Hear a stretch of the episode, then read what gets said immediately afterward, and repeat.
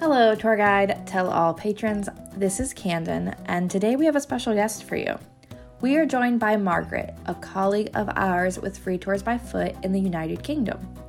In honor of Women's History Month, she is going to tell us all about one of the many wives of Henry the Eighth. Anne of Cleves was called the Ugly One, but was she? How has women's history been shaped by men through the years?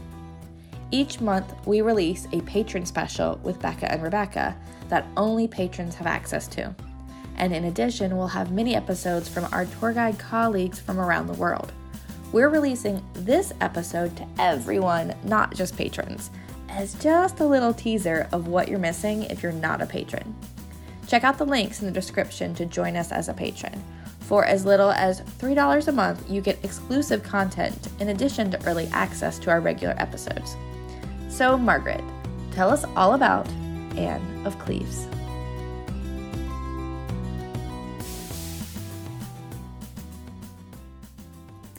Divorced, beheaded, died. Divorced, beheaded, survived. The wives of King Henry the Eighth have fascinated people for centuries, and there's been no shortage of their depictions on stage and screen. Anne Boleyn seems to be the runaway favorite, while Catherine of Aragon receives recognition for her long service and status as Henry's first queen.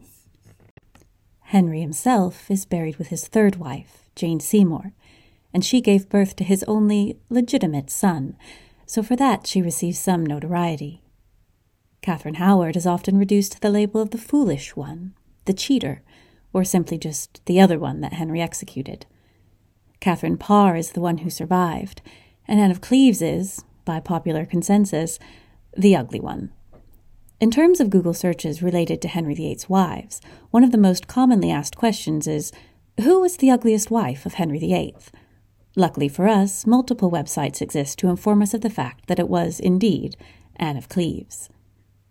Imagine having spent your childhood being a modestly important pawn in a European diplomatic game of chess.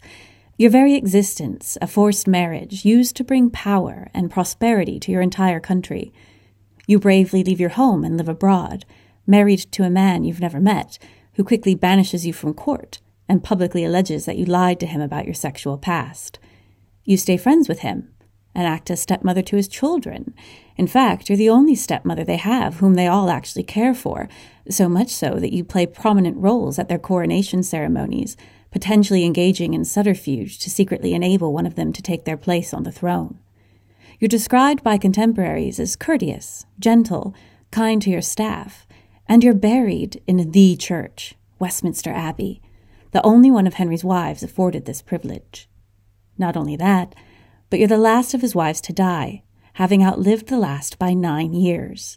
You've lived a full life, a full forty-two years on earth, seemingly improving the lives of all who knew you. And yet, yet, for centuries to come, people will still learn about you as simply the ugly one. It's a tough pill to swallow, to have your entire existence boiled down to the fact that you're unattractive. And it's tougher still, because it isn't even true. Born in Düsseldorf to John the Third, Duke of Cleves and Count of Mark, and Maria, Duchess of Jülich-Berg, in either June or September of fifteen fifteen, Anne grew up in what is now Germany, but what was then the Duchy of Cleves. Not much is known of Anne's early life, but by the age of eleven, her hand in marriage was already a bargaining chip at her family's disposal. A collapsed engagement to the heir of the Duke of Lorraine, himself only nine, is her first appearance on political history's radar, and it wouldn't be until fifteen thirty-nine that she appeared on Henry's. Henry's heart was said to be truly broken after the death of his third wife, Jane Seymour, in fifteen thirty-seven, and he did not immediately seek a replacement. But Henry had dynastic pressures upon him. His father had been considered by some to be a usurper, and Henry had distant family with stronger claims to the throne than his own, who all seemed to have a very nasty habit of plotting to take it away from him. The king needed to secure his Tudor dynasty, and one son, in a time where a baby's survival was not guaranteed, and to a man who had already borne witness to his wife's miscarriages and stillbirths, as well as the deaths of at least two of his previous babies, was not enough. He would need to marry again. To this end, Henry ended up creating his own sixteenth century tinder. He commissioned his favorite painter, Hans Holbein, to travel to various royal palaces in varying countries to paint the portraits of unmarried noble women, eligible to become the English queen. The portraits were then brought back home for Henry's assessment, to swipe left or right, so to speak. Henry's first choice was Christina of Denmark, the widowed Duchess of Milan, who was a mere sixteen to Henry's forty-six. However, Henry had already garnered a reputation for his mistreatment of his wives, and Christina wasn't thrilled with the prospect of marrying the English king. An oft-told tale is that she reportedly stated, quote, "If I had two heads, one should be at the King of England's disposal." Christina's mother, as well as her aunt, were both nieces of Henry's first wife, Catherine of Aragon, so you can imagine the attitude toward the king in their household. Yet Henry pursued the marriage for nearly a year, until the English diplomat in Brussels kindly suggested that Henry should, quote, "fix his most noble stomach in some such other place." It was Thomas Cromwell, Henry's chief minister, who first suggested Anne of Cleves as a bride for the English king. The King of France, Francis the First, and the Holy Roman Emperor, Charles the Fifth, had recently made peace, and the threat of a Catholic invasion seemed strong. Anne's father, the Duke of Cleves, was seen as a key ally against this new united force. So, for want of a better term, Henry logged back into tinder, and Holbein was sent back to Europe to paint two more portraits, perhaps the most infamous royal art commission in British history. I say two portraits because Holbein also painted Anne's younger sister, Amalia. Two birds with one stone, so to speak. After seeing the portraits, Henry chose Anne, although there is debate as to whether this was because he found her the more beautiful or because, as the eldest, she would have more hereditary rights in her homeland, something that could one day prove useful for future political leverage. Holbein's painting of Anne is eye-catching, although more so for her elaborate dress than her own personage. Her expression is neutral, neither happy or sad, although the ghost of a smile seems to tug at the corners of her mouth. Her hands are clasped demurely in front of her, and she stares straight out from the canvas, her heavy-lidded dark eyes revealing no emotion, which, admittedly, is a little odd for a Holbein piece, as he seems to have preferred painting his sitters facing slightly to the side. Beauty is objective, of course, but there's nothing about her appearance that one would describe as ugly. Anne is depicted wearing a richly made gown, a regal red that is trimmed with gold, swathes of fabric wrapped around her arms. She's sporting a large amount of jewelry, rings and necklaces, along with jewels on her headpiece and the collar of her gown. Some point to this as proof that Anne was unattractive, insisting that Holbein focused on her attire rather than her face in his portrait, a subtle clue that when it came to her face, there wasn't too much to look at. It's also worth remembering that she was wearing clothing that was considered strange or out of fashion in England at the time. However, contemporary records of Anne were full of praise of her beauty. A member of Thomas Cromwell's household who travelled to Cleves reported back to the king that, quote, "Everyone praises the lady's beauty, both of face and body." One said that she excelled the Duchess of Milan as the golden sun did the silver moon. The French ambassador reported that Anne was, quote, "of middling beauty," which seems perhaps more true than comparisons to the sun. Upon seeing the portraits of the sisters, the English ambassador, Nicholas Wotton, one of the few English people to have seen Anne in person, declared that the artist, quote, "hath expressed their images very lively," or lifelike. Remember, Holbein was chosen by Henry for his skill in accurately representing his subjects. Edward Hall, a contemporary historian, tells us that she had a lovely face, quote, "her hair hanging down, which was yellow and long. She was apparelled after the English fashion, with a French hood, which so set forth her beauty and good visage that every creature rejoiced to behold her." So then why has she gone down in history as so scandalously ugly? It would seem she spent the last five hundred years paying for Henry's embarrassment and impotence, a role regrettably played by countless women throughout history. Henry and Anne's first meeting, it's fair to say, was a disaster. Anne had arrived in England via Dover and was spending the night in Rochester before making her way to London.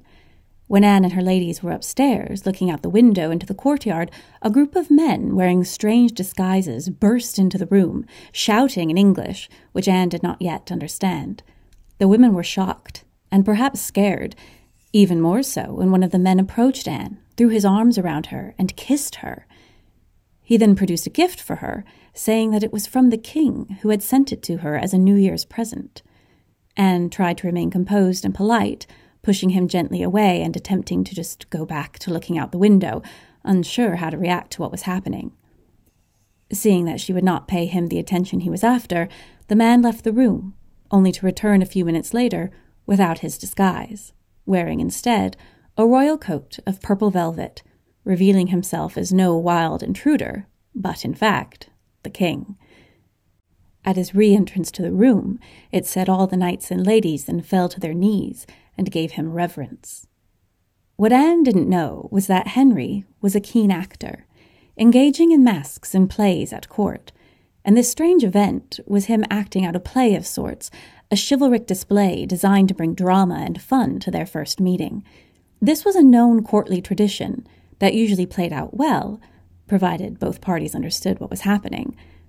The traditional process would be that the man, wearing a clever disguise, would come upon his love interest unexpectedly, perhaps acting uncouth or dim. However, the bride-to-be would immediately see through this disguise, recognize her true love, and swoon into the arms of her soon-to-be husband. Everybody claps and laughs and lives happily ever after. So imagine Henry's surprise when Anne not only rebuffed his advances, but failed to recognize him and, quote, regarded him little, just wishing to be left alone to look out the window. According to chronicler Charles Risley, it was game over from that very moment. Anne had embarrassed Henry in front of his friends and the new arrivals from the Cleves court, and it could not be true love between them because she didn't recognize him immediately. Henry also valued education and courtly sophistication in his women, which he immediately decided Anne did not have. Henry left in a huff, and he and Anne would officially meet three days later in Blackheath, but the damage was done. Upon leaving the room, Henry told his friends, quote, I see nothing in this woman as men report of her. And damningly, quote, I like her not. However, this was meant to be a political marriage, which meant Henry couldn't just change his mind. Thomas Cromwell, who had suggested the match from the start, was tasked with finding a way out for the king. This couldn't be done, however, before the wedding took place, so Henry and Anne were wed on the sixth of January, fifteen forty. At the Royal Palace of Greenwich. Their wedding night went about as well as you'd imagine. The morning after, Henry confided to Cromwell that the marriage was not consummated. The king said that Anne's breasts were too large, and that they were saggy, and she had a, quote, loose belly, which meant she likely wasn't a true virgin. He further claimed that she had, quote, very evil smells about her. His full report was summed up when he said, quote, I liked her before not well, but now I like her much worse. According to Henry, he did his best for the next four nights to consummate his marriage, but couldn't, and sorry to be crass, get it up. Innocent Anne, however, seems to have had no idea that anything was missing. Speaking to the Countess of Rutland, she praised Henry as a kind and loving husband. She reported, quote, When he comes to bed, he kisseth me, and he taketh me by the hand, and biddeth me, Good night, sweetheart, and in the morning kisseth me and biddeth me, Farewell, darling. As far as Anne knew, this was enough. Lady Rutland replied with the truth, however, stating, quote, Madam, there must be more than this, or it will be ere long before we have a Duke of York. The Duke of York is the title given to the king's second eldest son. Lady Rutland knew that no child would be born from kisses, a fact it's unclear if Anne was aware of. It was also reported that Henry and Anne had nothing in common. She was not versed in English courtly traditions, such as dancing, preferring to practice needlework or play card games. And she had not yet mastered the English language, so there was little to discuss between them. These are things that can change in time, but Henry felt that he didn't have any to waste. Keep in mind that at this point in Henry's life, he was nearly fifty, and suffering from gout. A jousting accident in fifteen thirty-six had left him with a wound on his leg that would not heal and was constantly and painfully infected. Some members of court reported that people knew when the king was on the way because they could smell his leg before he walked into the room. He was rapidly gaining weight and would be winded by walking upstairs, and he was covered with painful boils. Philippa Gregory put it best when she said, quote, "There was indeed a fat, stinking, unsexy person in Henry the Eighth's bed, but it was not the twenty-four-year-old woman." My point being, there's no evidence Henry was up to the task of consummating his marriage. Combine this with two other factors. Firstly, Anne's father had recently become embroiled in a dispute with the Holy Roman Emperor, and Henry's alliance with him looked poised to pull England into a foreign dispute. And secondly, Henry's eye was already on somebody else, his soon-to-be fifth wife, the seventeen-year-old Catherine Howard. Henry wanted out of his marriage and insisted that Thomas Cromwell find a way. Six months after their marriage, most of which was spent living apart, Anne was ordered to leave court. Shortly thereafter, she was told that her husband wished to annul the marriage. But Henry needed a reason, so he embarked on what was, essentially, a smear campaign to net himself a legal way out of his nuptial misery.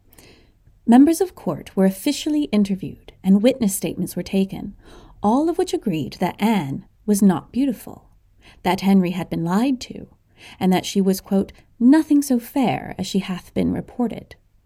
A member of court recorded, quote, "According to several who have seen her close, she does not seem so young as expected, nor so beautiful as everyone affirmed." He kindly added, however, that her ladies-in-waiting were even less attractive, but they all wore clothes so hideous they would have made anybody look ugly. Aside from his charming commentary, note that this man admits to never actually having seen Anne close up, and yet his opinion has been recorded as fact. Henry's accusation that her body could not be that of a virgin was spread around court. Henry's accusation that her body could not be that of a virgin was spread around court, and two physicians were involved in the case, just to prove that Henry was capable of marriage consummation, reporting in court that Henry had just recently experienced two, quote, "nocturnal pollutions" while he was asleep, and, having successfully used his first wife's previous marriage as a solid reason for divorce decades before, Henry and Cromwell brought up Anne's failed previous engagement to the Duke of Lorraine when she was eleven, as a sign of her unsuitability as a marriage partner. Henry successfully managed to argue that Anne was simply too ugly to be married to, and that unfair accusation has stayed with her for centuries. Some have suggested that Henry's opinion on her looks was valid, and perhaps Hans Holbein had just painted a particularly flattering portrait of his future queen, so when Henry saw her in the flesh, he was naturally disappointed. This argument doesn't seem to hold much weight when you consider the consequences of getting on Henry's bad side. Thomas Cromwell, who orchestrated the ill-fated union, didn't last much longer than the marriage itself. When Henry and the French king made a loose alliance, Cromwell's political gambit of marrying Henry to the Duke of Cleves's daughter seemed pointless in retrospect. He was accused of sharing sensitive information about the king to others, and was labeled as a traitor, said to be corrupt, accused of protecting Protestants from heresy, and secretly plotting to marry the king's daughter. It's a long list, but everybody, including Cromwell himself, knew that he was really being punished for the embarrassment of the king's failed marriage. Cromwell was condemned to death without trial, and was beheaded on the twenty-eighth of July, fifteen forty, the same day Henry married his fifth wife, Catherine Howard. But Cromwell did not pull off that marriage by himself. It would not have happened without the assistance of Henry's trusted artist, Hans Holbein. Hans painted a portrait that Henry approved of, but during Henry's annulment, many people went on record to say she looked nothing like the painting. If Henry believed he'd been tricked into marriage, why would Holbein not receive any of the blame? More to the point, why would Holbein continue to be commissioned by the royal family for years to come? Henry's temper and seemingly easygoing nature when it came to executing people he felt had done him wrong were no secret in England or the rest of Europe. Why would Hans Holbein risk the king's wrath to paint a portrait that looked nothing like the subject knowing full well that she would potentially be seen by the king in person. There's no way to prove just how accurate Holbein's portrait was, but his continued employment and lack of any sort of punishment when others were literally losing their heads seems telling. How Anne felt about any of this is a matter of simply guessing. However, when it comes to the fates of Henry's wives, Anne is the clear winner. Instead of living the doomed life as one of Henry's queens, she became his sister. She consented to the annulment immediately and received a generous settlement, including a number of properties like Hever Castle, Anne Boleyn's childhood home. Henry wrote to her, stating, quote, "You shall find us a perfect friend, content to repute you as our dearest sister. We shall endow you with four thousand pounds of yearly revenue, signed, your loving brother and friend." Just for reference, that's around one point six million pounds a year. Combined with the jewels, plate, and furniture she was permitted to keep, Anne became the richest woman in England. Henry had made Anne not an ex-wife, but a sister, to ensure her position not only at court, but within the country, as she would henceforth be the most important woman in England, save the king's own wife and daughters. Their annulment was not meant to be an embarrassment to her, it seemed, if, of course, you ignore all the accusations of her looks and smell, but it was a way for Henry to avoid remaining married to her without jeopardizing her social standing. She and Henry bizarrely remained on good terms. She even spent the following Christmas at Hampton Court Palace and danced with her replacement, Catherine Howard, her former maid. After Catherine's downfall and execution, the idea of Henry remarrying Anne was floated, but gained little traction. Some see Anne's noted dislike for Henry's next wife, Catherine Parr, as her bridling from the insult of not being taken back. On hearing of Henry's marriage, Anne reportedly stated that, quote, "Madame Parr is taking a great burden on herself." She also commented on the fact that she was much more attractive than Catherine. Take note that the person who recorded this, Eustace Chapuis, the Spanish ambassador, did not disagree with her statement. Later in life, Anne would foster relationships with Henry's children from his three previous marriages. She was part of Queen Mary the First's coronation procession, but owing to Mary's staunch Catholicism, Anne, quote, "converted to the Roman Catholic Church, then withdrew from the public eye." She did, however, remain close with the Princess Elizabeth, so close that she was accused of being involved in Wyatt's Rebellion, a plot to take Mary off the throne and presumably replace her with Elizabeth. This forced her move away from court, and she retired to Chelsea Old Manor, where she died, likely of cancer, on the sixteenth of July, fifteen fifty-seven, at the age of forty-two, having never remarried. She was buried in Westminster Abbey, on the opposite side of Edward the Confessor's tomb. Her burial place has been described as, quote, "somewhat hard to find, but it's fitting for her status," more so when you consider the fact that none of Henry's other queens were buried in such an important building. Anne had never returned to Cleves, and seemed content in her life of luxury and peace. She threw excellent parties, played a mean game of cards, and no one who knew her in her later life seemed to have a negative word to say about her. She outlived all of Henry's wives and became known as a generous, easygoing woman and a good housekeeper, which was far more of a compliment in the sixteenth century than you might view it as today. So the divorced beheaded died, divorced beheaded survive rhyme doesn't truly encapsulate Anne's position. She was never technically divorced, as her marriage was annulled, and Catherine Parr, given the title survived, would die nine full years before Anne, while Anne lived on, in contented good humor and wealth, making her the true survivor of Henry's circus of a marital life. And as for being the ugly one, that also doesn't ring true. The scrutiny and importance placed on a woman's appearance today is its own disappointing and depressing topic, but it's been going on for centuries. And I have to point out that Anne's life and existence would be no less valid or important had she actually been what we would describe as ugly. But to be labeled with the word, no less hurtful five hundred years ago than it is today, is unfair. It's also borderline comical when you consider what Henry the Eighth looked like in his later years. And yet somehow he's escaped the same label.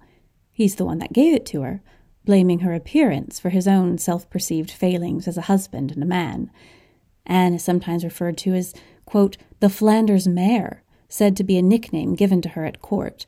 However, this term was first recorded by the Bishop of Salisbury in the sixteenth century, showing how successful Henry was at convincing people his wife was hideous. They were even coming up with cruel nicknames for her a hundred years after she died. We live in a time now where society's views towards women are being scrutinized, brought to light, and hopefully changed. So, too, are our opinions of historical figures.